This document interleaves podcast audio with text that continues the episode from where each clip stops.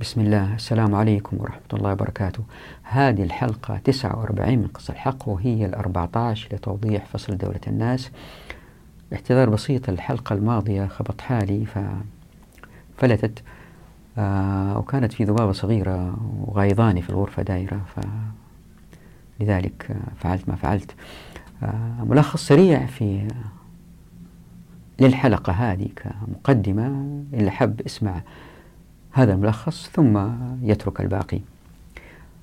الحلقة هذه تدور حول الفي مصارف الفي. الحلقة الماضية ركزنا على خمس الغنائم.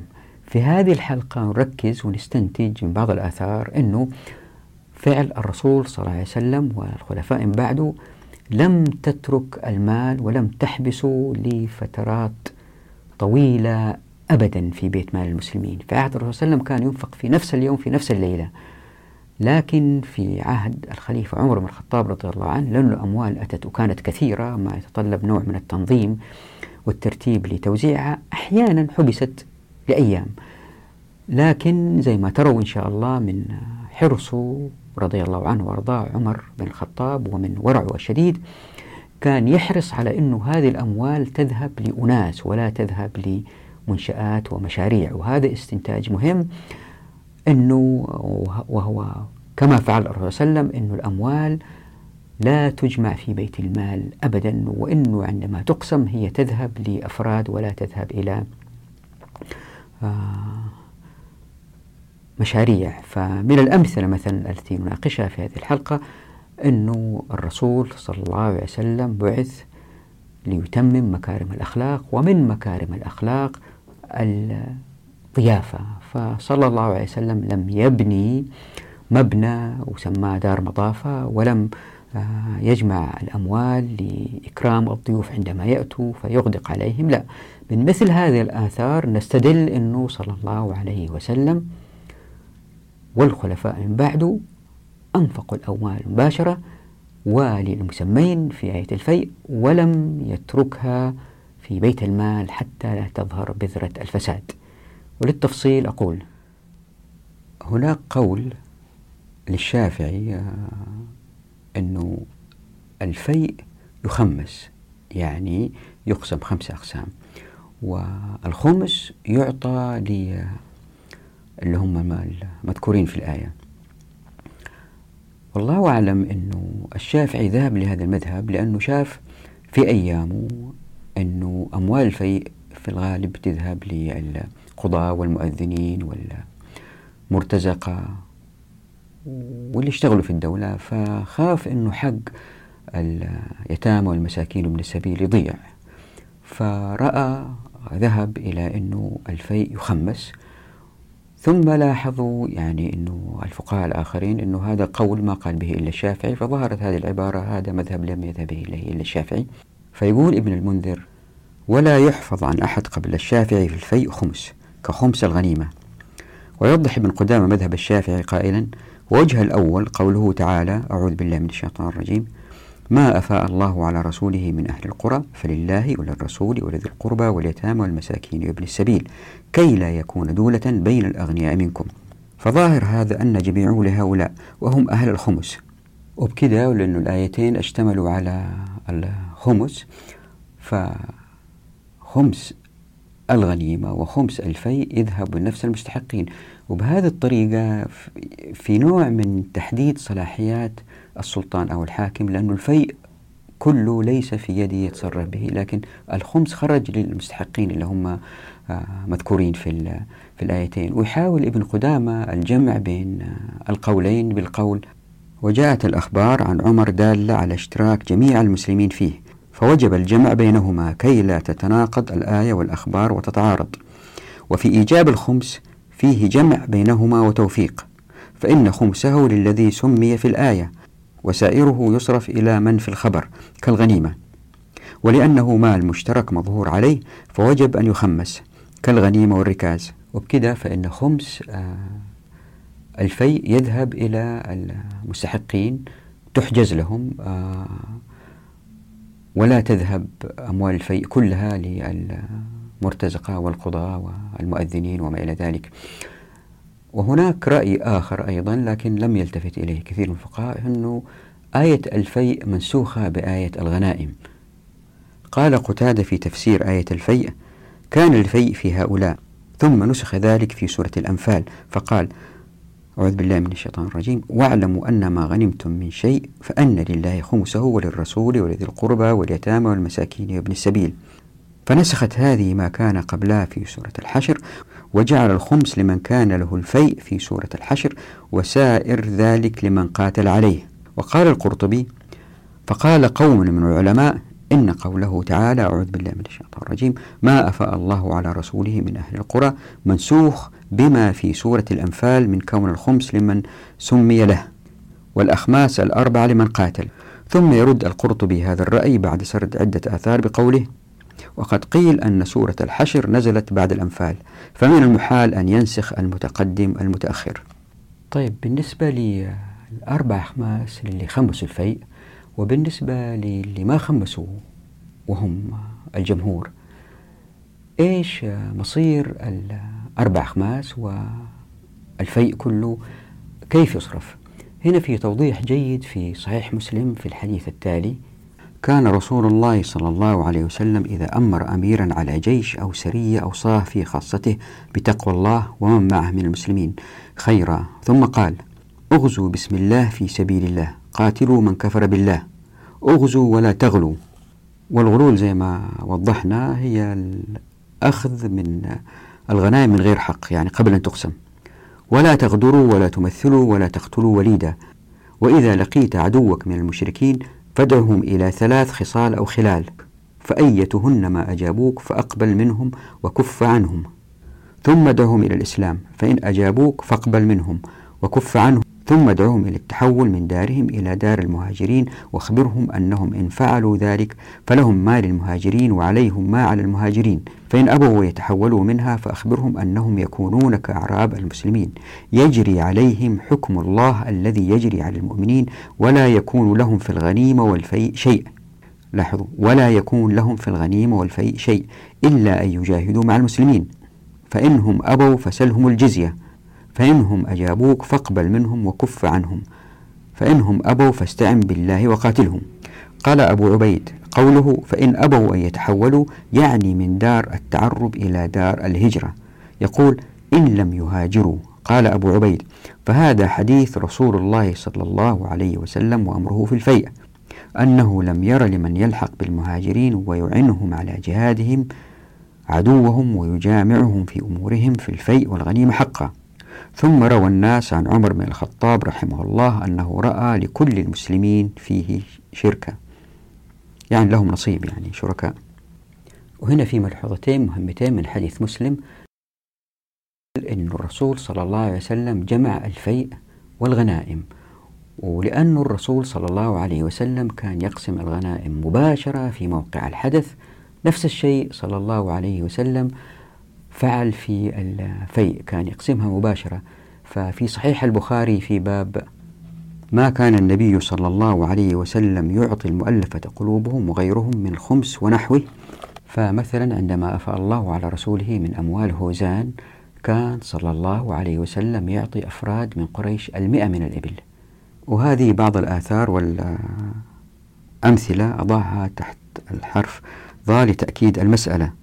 فقد جاء في سنن البيهقي الكبرى مثلا عن عمرو بن دينار عن الحسن بن محمد قال كان رسول الله صلى الله عليه وسلم لا يبيت مالا ولا يقيله.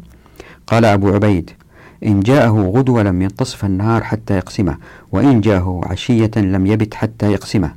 هذا مرسل. وفي حديث آخر عن أم سلمة قالت دخل علي رسول الله صلى الله عليه وسلم وهو ساهم الوجه. قلت فحسبت ذلك من وجع. فقلت ما لك ساهم الوجه؟ فقال من أجل الدنانير السبعة التي أتتنا أمس ولم نقسمها وهي في خصم الفراش. وفي حديث ثالث أيضا عن أبي أمامة قال دخلت أنا يوما وعروة على عائشة رضي الله عنها فقالت لو رأيتما نبي الله صلى الله عليه وسلم في مرضة مرضها وكانت له عندي ستة دنانير. قال موسى بن جبير أو سبعة. فأمرني نبي الله صلى الله عليه وسلم أن أفرقها فشغلني وجع رسول الله صلى الله عليه وسلم حتى عافاه الله ثم سألني عنها فقال أكنت فرقت الستة أو السبعة؟ قالت لا والله شغلني وجعك. قالت فدعا بها ثم فرقها. فقال ما ظن نبي الله لو لقي الله عز وجل وهي عنده؟ وجاء في المستدرك على الصحيحين عن عبد الله بن عمرو رضي الله عنهما أن رسول الله صلى الله عليه وسلم خرج يوم بدر في ثلاثمائة وخمسة عشر. فقال رسول الله صلى الله عليه وسلم اللهم إنهم حفاة فاحملهم اللهم إنهم عرى فاكسهم اللهم إنهم جياع فاشبعهم. ففتح الله يوم بدر فانقلبوا حين انقلبوا وما فيهم رجل إلا وقد رجع بجمل أو جملين. فاكتسوا وشبعوا. وهذه الأمثلة كلها من الغنائم التي قسمت. فبالقياس إذا كان الرسول صلى الله عليه وسلم في حديث مسلم قارن الغنائم بالفيء فالمفروض الفيء كمان كما حدث مع الرسول صلى الله عليه وسلم وشفنا في الحلقات السابقة كيف كان يقسمها صلى الله عليه وسلم مباشرة. ففي كتاب المستدرك على الصحيحين فعن مجاهد بن عباس رضي الله عنهما قال نهى رسول الله صلى الله عليه وسلم يوم خيبر عن بيع المغانم حتى تقسم وقد روي هذا المتن بإسناد صحيح على شرط الشيخين وفي المستدرك أيضا عن مجمع بن يعقوب بن مجمع بن يزيد الأنصاري عن عمه مجمع بن جاري الأنصاري وكان أحد القراء الذين قرأوا القرآن قال شهدنا الحديبية مع رسول الله صلى الله عليه وسلم فلما انصرفنا عنها إذا الناس يهزون بالأباعر. فقال بعض الناس لبعض ما للناس؟ قالوا أوحي إلى رسول الله صلى الله عليه وسلم فخرجنا مع الناس نوجف فوجدنا النبي صلى الله عليه وسلم واقفا على راحلته عند كراع الغميم فلما اجتمع عليه الناس قرأ عليهم إنا فتحنا لك فتحا مبينا. فقال رجل يا رسول الله أفتح هو؟ قال نعم والذي نفس محمد بيده إنه لفتح. فقسمت خيبر على أهل الحديبية فقسمها رسول الله صلى الله عليه وسلم على ثلاثة عشر سهما وكان الجيش ألف وخمسمائة فيهم ثلاثمائة فارس فأعطى الفارس سهمين وأعطى الراجل سهما. ومن حديث مسلم هذا الملحوظة الأولى أو الاستنتاج الأول بربط الفيء والغنائم لتشابههم وفعل الرسول صلى الله عليه وسلم كان ينفق مباشرة. آه، من هذا الاستنتاج آه، طبعا هذا الاستنتاج يمكن يكون آه، عملي جدا إذا الأموال كانت قليلة. لكن إذا كثرت جدا جدا زي ما صار في عهد عمر بن الخطاب رضي الله عنه وأرضاه ففي احتمال المال يبقى في بيت مال المسلمين يوم يومين فترة بسيطة حتى يتم تقسيمه. فهنا اختلفت الأقوال. ناس قالوا آه، كانت تبقى في بيت المال فترة بسيطة ناس قالوا لا كانت تقسم مباشرة. فمثلا في سنن البيهقي عن يحيى بن سعيد عن أبيه قال قال عمر بن الخطاب رضي الله عنه لعبد الله بن الأرقم اقسم بيت مال المسلمين في كل شهر مرة اقسم مال المسلمين في كل جمعة مرة. ثم قال اقسم بيت المال في كل يوم مرة. قال فقال رجل من القوم يا أمير المؤمنين لو أبقيت في مال المسلمين بقية تعدها لنائبة أو صوت يعني خارجة. قال فقال عمر رضي الله عنه للرجل الذي كلمه جرى الشيطان على لسانك لقنني الله حجتها ووقاني شرها أعد لها ما عد لها رسول الله صلى الله عليه وسلم طاعة الله عز وجل ورسوله صلى الله عليه وسلم. لاحظوا هنا كيف عمر بن الخطاب رضي الله عنه وارضاه كان رده شديد على اللي قال له خلينا نجمع يعني نترك بعض المال في بيت المال للإشكاليات التي قد تحدث مستقبلا. كان رد واضح وعنيف أنه هو يقتدي بفعل الرسول صلى الله عليه وسلم. ولاحظوا أنه المال يصرف كل شهر بعدين كل أسبوع بعدين كل يوم. فكان حريص رضي الله عنه على ألا يترك شيء في بيت مال المسلمين يعني. وكأنه هذه الفكرة كانت منتشرة جدا أيام الرسول صلى الله عليه وسلم. يعني فكرة الكل يقبلها. ما حد يعني يمكن يفكر بطريقة أخرى. وفي آثار أخرى مثلا في سنن البيهقي أن الأموال لم تكن تنتظر في بيت المال أي وقت. تصرف مباشرة. ففي سنن البيهقي أنه لما قدم على عمر بن الخطاب رضي الله عنه ما أصيب من العراق قال له صاحب بيت المال أنا أدخله بيت المال. قال يعني عمر بن الخطاب لا ورب الكعبة لا يؤوى تحت سقف بيت حتى أقسمه. فأمر به فوضع في المسجد ووضعت عليه الأنطاع وحرسه رجال من المهاجرين والأنصار. فلما أصبح غدا معه العباس بن عبد المطلب وعبد الرحمن بن عوف أخذ بيد أحدهما أو أحدهما أخذ بيده. فلما رأوه كشطوا الأنطاع عن الأموال فرأى منظرا لم ير مثله. رأى الذهب فيه والياقوت والزبرجد واللؤلؤ يتلألأ فبكى. يعني رضي الله عنه بكى عمر بن الخطاب. فقال له أحدهما إنه والله ما هو بيوم بكاء ولكنه يوم شكر وسرور. فقال إني والله ما ذهبت حيث ذهبت ولكنه والله ما كثر هذا في قوم قط إلا وقع بأسهم بينهم. ثم أقبل على القبلة ورفع يده إلى السماء وقال اللهم إني أعوذ بك أن أكون مستدرجا فإني سمعتك تقول أعوذ بالله من الشيطان الرجيم سنستدرجهم من حيث لا يعلمون. ثم قال أين سراقة بن جعشم؟ فأتي به أشعر الذراعين دقيقيهما فأعطاه سوري كسرى. طبعا هذه القصة معروفة قصة سراقة لما كان يتبع الرسول صلى الله عليه وسلم والرسول صلى الله عليه وسلم وعدوا بسوري كسرى فكان يوم كبير بالنسبة للمسلمين أنه لبسوا عمر بن الخطاب رضي الله عنه سوري كسرى. وتكملة الحديث قال ألبسهما. يعني عمر بيقول لسراقة ألبسهما. ففعل فقال قل الله أكبر. قال الله أكبر. قال قل الحمد لله الذي سلبهما من كسرى بن هرمز وألبسهما سراقة بن جعشم أعرابي من بني مدلج. وجعل يقلب بعض ذلك بعضا. فقال يعني الذهب والمجوهرات إن الذي أدى هذا لأمين. فقال له رجل أنا أخبرك أنت أمين الله وهم يؤدون إليك ما أديت إلى الله. فإذا رتعت رتعوا. قال صدقت. ثم فرقه قال الشافعي وإنما ألبسهما سراقة لأن النبي صلى الله عليه وسلم قال لسراقة ونظر إلى ذراعيه كأني بك قد لبست سوري كسرى قال ولم يجعل له إلا سورين قال الشافعي أخبرنا الثقة من أهل المدينة. قال أنفق عمر بن الخطاب رضي الله عنه على أهل الرمادة حتى وقع مطر فترحلوا. تتذكروا مرت علينا عام الرمادة تحدثنا عنها أنه كان في جدب وفي ناس لجوا إلى المدينة لأنه في البادية ما كان في ماء. فخرج إليهم عمر رضي الله عنه راكبا فرسا فنظر إليهم وهم يترحلون.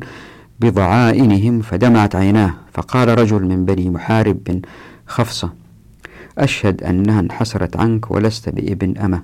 فقال له عمر رضي الله عنه ويلك ذلك لو كنت أنفقت عليهم من مالي أو من مال الخطاب إنما أنفقت عليهم من مال الله عز وجل. كما هو واضح من الآثار السابقة أن عمر رضي الله عنه كان ورع وكان شديد جدا في الحق. طبعا أنا مين عشان أزكي عمر رضي الله عنه؟ يعني سيرته معروفة آه، عند أهل السنة جميعا يعني. فرضي الله عنه كان شديد في الحق وكان ينفق الأموال مباشرة. لكن الذي حدث مع العصر الأموي أنه المال تأخر قليلا في بيت المال وبدأ يزيد التأخير وبالتدريج بالتدريج اللي صار أنه الجماعة الفاسدة التفت حول المال وبدأت تفكر في طريقة إكثاره والأخ لأخذ جزء منه وهكذا هكذا. أنتم عارفين القصة. تراكم بيت المال في المال ما أدى إلى ظهور الطبقية وإلى ظهور الاحتكار وإلى ظهور بالتالي الفساد. الملحوظة الثانية من حديث مسلم اللي علق عليه أبو عبيد أن الرسول صلى الله عليه وسلم وكما فعل آه، عمر رضي الله عنه لم ينفقوا الأموال على مشاريع أبدا كانت كلها تذهب للناس. لكن الفرق أنه الرسول صلى الله عليه وسلم ما أعطى الأعراب أو الناس الذين لا فائدة مباشرة منهم أو نفع مباشر منهم المسلمين بينما عمر بن الخطاب رضي الله عنه زي ما نشوف إن شاء الله في القسمة قسمة الفيء كان رضي الله عنه يعطي الجميع. فعن إسماعيل بن إبراهيم قال حدثنا أيوب عن عكرمة بن خالد عن مالك بن أوس بن الحدثان وبعض الحديث عن أيوب عن الزهري في حديث عمر حين دخل عليه العباس وعلي يختصمان فذكر عمر الأموال ثم قرأ هذه الآية. أعوذ بالله من الشيطان الرجيم. ما أفاء الله على رسوله من أهل القرى فلله وللرسول ولذي القربى واليتامى والمساكين وابن السبيل. للفقراء المهاجرين الذين أخرجوا من ديارهم وأموالهم والذين تبووا الدار والإيمان من قبلهم والذين جاءوا من بعدهم. قال فاستوعبت هذه الآية الناس يعني قصد الآيات السابقة فلم يبق أحد من المسلمين إلا له حق فيها. أو قال حظ إلا بعض من تملكون من أرقائكم فإن عشت إن شاء الله ليؤتين كل مسلم حقه. أو قال حظه حتى يأتي الراعي بسرو حمير لم يعرق فيه جبينه. السرو من الجبل ما ارتفع عن مجرى السيل وانحدر عن غلظ الجبل ومنه سرو حمير لمنازلهم. وهنا مسألة مهمة الإخوة اللي ما شاهدوا الحلقات الأولى يجب الرجوع لحلقات فصل الأراضي لأن هذه الآيات تحدثنا عنها التي تلي آية الفيء الآيات هذه التي تعم كل الناس تحدثنا عنها فيها آه، خلاف ما صعب توضيحه الآن. قال أبو عبيد معلقا فهذه آية الفيء. فرأى عمر أن الآية محيطة بالمسلمين وأنه ليس منهم أحد يخلو من أن يكون له فيها نصيب. ثم اختلف المسلمون بعد ذلك أيضا. فقال قائلون من لم يكن له غناء عن المسلمين في جهاد عدو أو قيام بحكم أو اجتباء مال أو غير ذلك مما يرجع على المسلمين نفعه ولم يكن مع هذا من أهل الفاقة والمسكنة فلا حق له في بيت المال لحديث الرسول صلى الله عليه وسلم الذي ذكرناه قوله وليس لهم في الغنيمة والفيء شيء محقق كتاب الأموال يعلق على هذا الاستنتاج ويقول وهذا هو القول الذي يجب المصير إليه لموافقته الحديث ولا يجوز العدول عنه لقول أحد وإن كان عمر وقال آخرون بل المسلمون شركاء في الفيء كلهم لأنهم أهل دين وقبلة وهم يد واحدة على الأمم يواسي بعضهم بعضا ويرد أقصاهم على أدناهم يذهبون في ذلك إلى كلام عمر مع احتجاجه بتأويل القرآن فاختلفوا لاختلاف هذين الحكمين عندهم. وهنا في نقطة مهمة أنه فعل الرسول صلى الله عليه وسلم أنه آه، ما يقسم الأموال على الجميع لأنه في أغنياء في ناس ما يحتاجوا. فعل الرسول صلى الله عليه وسلم زي ما راح نشوف إن شاء الله في فصل السبيل له هدف معين في حركة المسلمين بين الحضر والبادية. صعب شرحها الآن خليها الفصل ابن السبيل لكن اللي يهمنا الآن أنه توزيع المال لجميع المسلمين يتطلب جهاز إداري كبير.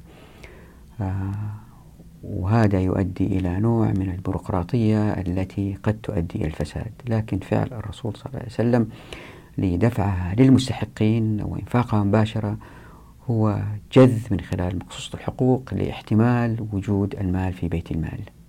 الآن خلينا نأخذ مثال لتوضيح أن الرسول صلى الله عليه وسلم كان ينفق الأموال مباشرة ولا يترك شيء في بيت المال. من الأمثلة الجيدة دار الضيافة أو النظافة. أو مكان يأتوا إليه الناس ويستقبلهم الرسول ويسكن فيه. يعني زي ما أنتم عارفين أنه عادة الملوك والرؤساء يزوروهم وفود والوفود هذول يكرموهم يسكنوهم في آه، مساكن جيدة يأكلوهم أكل جيد وما إلى ذلك. هذا شيء معروف يعني في في البروتوكولات. لكن الرسول صلى الله عليه وسلم لأنه رسول ما جمع مال وعمل نظافة. لا. زي ما الجهاد عمل تطوعي يأتي من الناس. نفس الشيء ضيافة الوفود. فكانت تجي وفود مثلا من تغلب ولا من خولان ولا. هذه الوفود كانوا ينزلوها في دار ضيافة ل آه، اسمها دار رملة.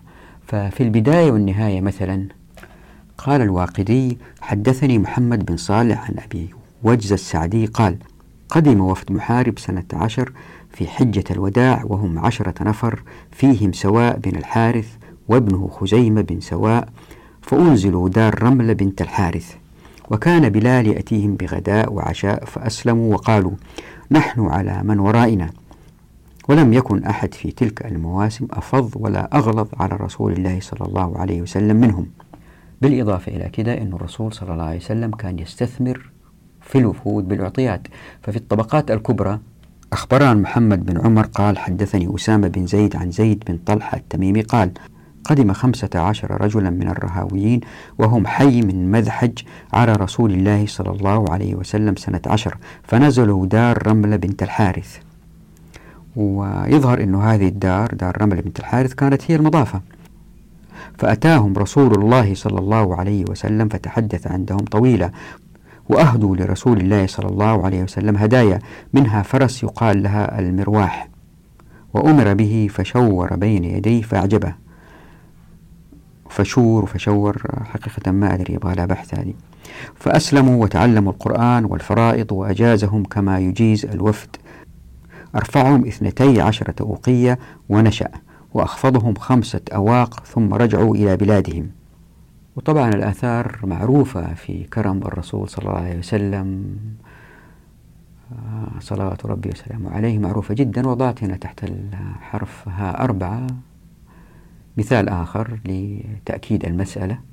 ولاحظوا من هذه الآثار والرسول صلى الله عليه وسلم كريم ويحب الكرم مع ذلك ما بنى دار مضافة كبيرة ولا جمع أي مال عشان يبيض وجهه قدام الوفود التي تأتي لا صلى الله عليه وسلم وجهه أبيض كل البشر. صلى الله عليه وسلم ما يحتاج هذا؟ هو بينفذ الشريعة التي أتته والشريعة بتقول له صلى الله عليه وسلم لا تحبس المال في بيت المال حتى لا يظهر الفساد. وهذا مثال جيد. كانت تأتي الوفود وأحيانا تأتي وفود وما عنده شيء يعطيهم. وأحيانا يكون عنده مال كثير ويعطيهم الكثير جدا. فقد جاء في تفسير قوله تعالى أعوذ بالله من الشيطان الرجيم. ويؤثرون على أنفسهم ولو كان به خصاصة. مراه أبو هريرة إذ قال جاء رجل بالله تنتبهوا على هذه القصة وهي قصة معروفة مشهورة جدا جدا بس قصة حلوة يعني آه تصيب مقتل في هذه المسألة. وهي قصة الضيف اللي جاء و وما كان في مال عند الرسول صلى الله عليه وسلم واستضافوه في المدينة. ما رواه أبو هريرة إذ قال جاء رجل إلى النبي صلى الله عليه وسلم ليضيفه فلم يكن عنده ما يضيفه. فقال ألا رجل يضيف هذا رحمه الله؟ فقام رجل من الأنصار يقال له طلحة فانطلق به إلى رحله. فقال لامرأته أكرمي ضيف رسول الله صلى الله عليه وسلم. نوم الصبية وأطفئ المصباح وأريه بأنك تأكلين معه. واتركيه لضيف رسول الله صلى الله عليه وسلم. يعني خلي الطعام أتركيه لا تأكلي. ففعلت فنزلت أعوذ بالله من الشيطان الرجيم ويؤثرون على أنفسهم ولو كان بهم خصاصة. لاحظوا من هذه القصة كيف أن الرسول صلى الله عليه وسلم رسول مرسل ينفذ التعليمات. في هذه القصة واضح جدا برغم أنه أبو هريرة رضي الله عنه أسلم متأخر فالرسول صلى الله عليه وسلم من هذه الرواية التي رواها أبو هريرة مر بتجارب يعني أبو هريرة أسلم متأخر. في هذه الفترة قبل ما يسلم أبو هريرة أكيد الرسول صلى الله عليه وسلم مر بتجارب كثيرة وجوا له ضيوف. وفي بداية الإسلام ما كانت عندهم أموال بكثرة.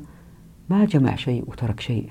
قال نترك هذا المال لبناء مضافة أو لضيف يأتينا. لا صلى الله عليه وسلم كان ينفق المال أول بأول. واستنتج الباحث منذر قحف من هذه الآثار ويقول حرص الخلفاء الراشدين على عدم تراكم الموارد في بيت المال والسرعة في إنفاقها كلما وردت إليه. ومثال آخر ففي الأم مثلا أن علي رضي الله عنه قال مخاطبا بيت المال علي رضي الله عنه وأرضاه يعني يكلم بيت المال لا أمسي وفيك درهم. فأمر رجلا من بني أسد فقسمه إلى الليل. يعني جاته مبالغ وقال ما راح أتركك يا مبلغ ألين أقسمك.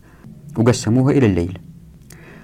وفي استنتاجات أخرى لبعض الباحثين فمثلا باحث اسمه الجنيدل يستنتج أنه بسبب كثرة الأموال في عهد الخليفة عمر رضي الله عنه توفرت السيولة في بيت المال على الدوام. فيقول بأن بيت المال في عهد الخلافة الراشدة لا سيما في عهد عمر لم يخلو من وجود أموال سائلة على مدار الوقت وأن الوقائع تثبت ذلك وذلك لاختلاف مواعيد الجباية المختلفة الفرائض المالية. وطبعا هذا الاستنتاج للجنيدي وسنأتي على أمثلة كثيرة أيضا في فصل الديوان والمكوس والقذف بالغيب. مثل هذه الاستنتاجات آه، يعني قد تكون صحيحة إذا المال كان قليل جدا جدا ولكن ليست مال كثير وليست نمط كان يسيروا عليه الخلفاء بعد الرسول صلى الله عليه وسلم في أنه في موظفين في وزارة المالية أو موظفين بيت المال يسجلوا الأموال التي تأتي ويحبسوها ويصرفوها وهذا الكلام لم لم يكن موجود أبدا. طبعا الواحد يسأل طيب آه، المسألة هذه الأيام ليست بهذه البساطة هو يعني مال يأتي نضعه في المسجد ونوزعه. طيب كيف الحل؟ ستأتي الإجابة إن شاء الله بإذن الله لأنه من الأساس الدولة إذا ما لها مال ما نحتاج كل هذا. معظم الخدمات زي ما بينت وراح إن شاء الله أبين أكد هذه المسألة تأتي من الناس الذين يريدوا الربح يعني السلع والخدمات تأتي من الناس ووضحت مرارا أنه مخصوصة الحقوق موضوعة بطريقة أنه لا تحدث فوضى أبدا. وهذه مواضيع الفصول الثلاثة التي هي ابن السبيل والشركة والفصل والوصل والخليفة عمر بن الخطاب رضي الله عنه يدرك إدراك جيد أنه بقاء المال في أيدي الناس وليس في بيت المال له الاستثمار الأمثل للأمة. ففي فتوح البلدان البلاذري عن جهم بن أبي جهم قال قدم خالد بن عرفة العذري على عمر فسألوه عما وراءه. وقد تكون العذري والله أعلم. وكنت ذكرت مرة أن الواحد ممكن يعرف آه، التهجئة الصحيحة لهذه الكلمات لكن تأخذ وقت يعني. فأنا أركز على الأفكار أكثر يعني. فقال تركتهم يسألون الله لك أن يزيد في عمرك من أعمارهم ما وطئ أحد القادسية إلا وأعطاه ألفان أو خمس عشرة ماء وما من مولود ذكرا كان أو أنثى إلا ألحق في ماء وجريبين في كل شهر. قال عمر إنما هو حقهم وأنا أسعد بأدائه إليهم. لو كان من مال الخطاب ما أعطيتهموه ولكن قد علمت أن فيه فضلا. فلو أنه إذا خرج عطاء أحد هؤلاء ابتاع منه غنما فجعلها بسوادهم فإذا خرج عطاؤه ثانية ابتاع الرأس والرأسين فجعله فيها. يعني بيقول له لو أن الناس أخذوا هذا العطاء واستثمروه فإن بقي أحد من ولده كان لهم شيء قد اعتقدوه. فإني لا أدري ما يكون بعدي وإني لا أعم بنصيحتي من طوقني الله أمره. فإن رسول الله صلى الله عليه وسلم قال من مات غاشا لرعيته لم يرح ريح الجنة. لاحظوا من هذه المقولة كيف عمر بن الخطاب رضي الله عنه خايف على الأمة. فالمال الذي أتى إليه وزعه على الناس وبيقول يا ريت الناس استثمروا هذا المال حتى الواحد إذا جاء ولد حفيد يكون عنده شيء. لأنه قد لا تأتي أموال جديدة ويتم توزيعها على الناس فالناس اللي إجوا بعدين قد لا تكون لديهم أموال. فهو يعني ما بيفكر هو بينفذ فعل الرسول صلى الله عليه وسلم. هو بيطبق الشريعة. الأموال بتأتي بيوزعها وبيقول يا ريت الناس هذه الأموال اللي بتجيهم ما يضيعوها استثمروها.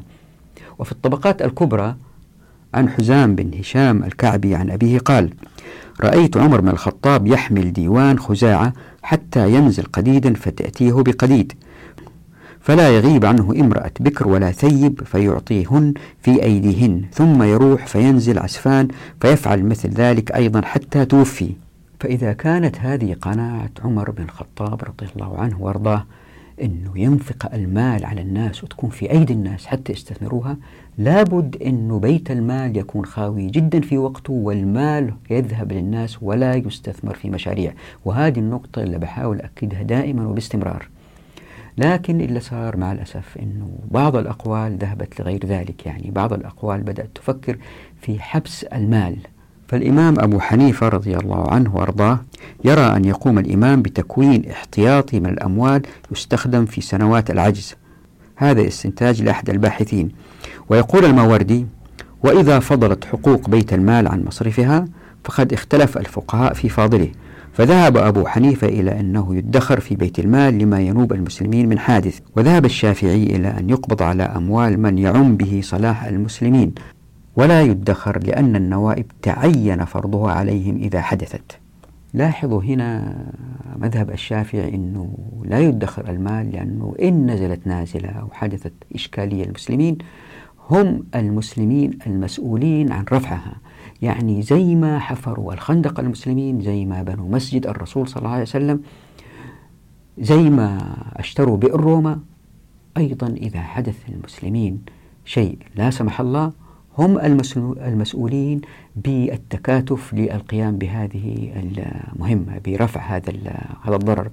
وهذه مسألة مهمة جدا يا إخوان نلتفتها إنه نلتفت لها إنه الشريعة تحاول تضع مخصوصة حقوق تؤدي إلى تفاعل الناس مع أحداث أمتهم تؤدي إلى تفاعل الناس في رفع الضرر تؤدي إلى تلاحم الناس. وليس كأيامنا هذه أنه هذه مسألة من مسؤوليات الدولة والمسؤولين وأنتم يا ناس ما لكم دخل ما تفهموا شيء أنتم خليكم بعيدين. لا الإسلام ما هو كذا الإسلام يوجد أمة عزيزة وهذه الأمة ما تصير عزيزة إلا إذا كان الكل شارك في بنائها ومن البناء رفع الإشكاليات التي تقع على الأمة. ففي روضة الطالبين مثلا لا يحبس شيء من مال الفيء خوفا أن ينزل بالمسلمين نازلة.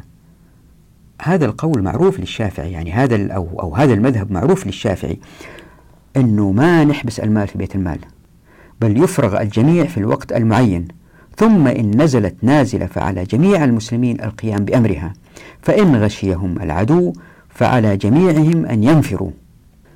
أثاب الله الإمام الشافعي رضي الله عنه وأرضاه ما أبعد نظره كان عنده بعد نظر شديد في هذه المسائل. الإمام مالك كانت له وجهة نظر أخرى أو مذهب آخر أنه المسألة تترك للإمام إن رأى حبس المال وإن رأى إنفاقها مباشرة. ففي تفسير القرطبي فأما الفيء فقسمته وقسمة الخمس سواء والأمر عند مالك فيهما إلى الإمام. فإن رأى حبسهما لنوازل تنزل بالمسلمين فعل. وإن رأى قسمتهما أو قسمة أحدهما قسمه كله بين الناس وسوى فيه بين عربيهم ومولاهم ويبدأ بالفقراء. وجاء في فتح الباري حول نفس المسألة واختلف العلماء في مصرف الفيء فقال مالك الفيء والخمس سواء يجعلان في بيت المال ويعطي الإمام أقارب النبي صلى الله عليه وسلم بحسب اجتهاده. وفرق الجمهور بين خمس الغنيمة وبين الفيء فقال الخمس موضوع فيما عينه الله فيه من الأصناف المسمين في آية الخمس من سورة الأنفال. لا يتعدى به إلى غيرهم. وأما الفيء فهو الذي يرجع النظر في مصرفه إلى رأي الإمام بحسب المصلحة. وانفرد الشافعي كما قال ابن المنذر وغيره بأن الفيء يخمس وأن أربعة أخماسه للنبي صلى الله عليه وسلم وله خمس الخمس كما في الغنيمة. وأربعة أخماس الخمس لمستحق نظيرها من الغنيمة. وقال الجمهور مصرف الفيء كله إلى رسول الله صلى الله عليه وسلم واحتجوا بقول عمر فكانت هذه إلى رسول الله صلى الله عليه وسلم خاصة. وتأول الشافعي قول عمر المذكور بأنه يريد الأخماس الأربعة.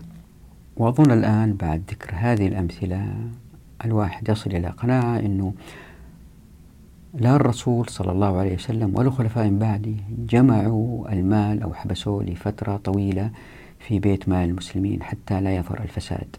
طبعا هم في وقتهم بيطبقوا الشريعة يعني وما رأوا الفساد الذي حدث. وإذا كان عمر رضي الله عنه رأى الفساد الذي حدث لما ترك المال ليلة أو ليلتين. لكان وزعه كما فعل الرسول صلى الله عليه وسلم في نفس اليوم أو في نفس الليلة. حتى أنهم لم يتركوا بعض المال لشراء السلاح فكان الرسول صلى الله عليه وسلم يشتري السلاح من نصيبه هو من ماله هو مما زاد عن نفقته. صلى الله عليه وسلم. ففي الأموال لأبو عبيد وهذه ذكرتها مرارا وتكرارا يعني هذه الاستنتاج حدثني حجاج عن ابن جريج قال أخبرني عمر بن دينار عن الحسن بن محمد أن رسول الله صلى الله عليه وسلم لم يكن يقبل مالا عنده ولا يبيته. قال أبو عبيد يعني أنه إذا جاءه غدوة لم ينتصف النهار حتى يقسمه وإن جاءه عشية لم يبيته حتى يقسمه. وطبعا معروف من هو أبو عبيد في مسألة الأموال.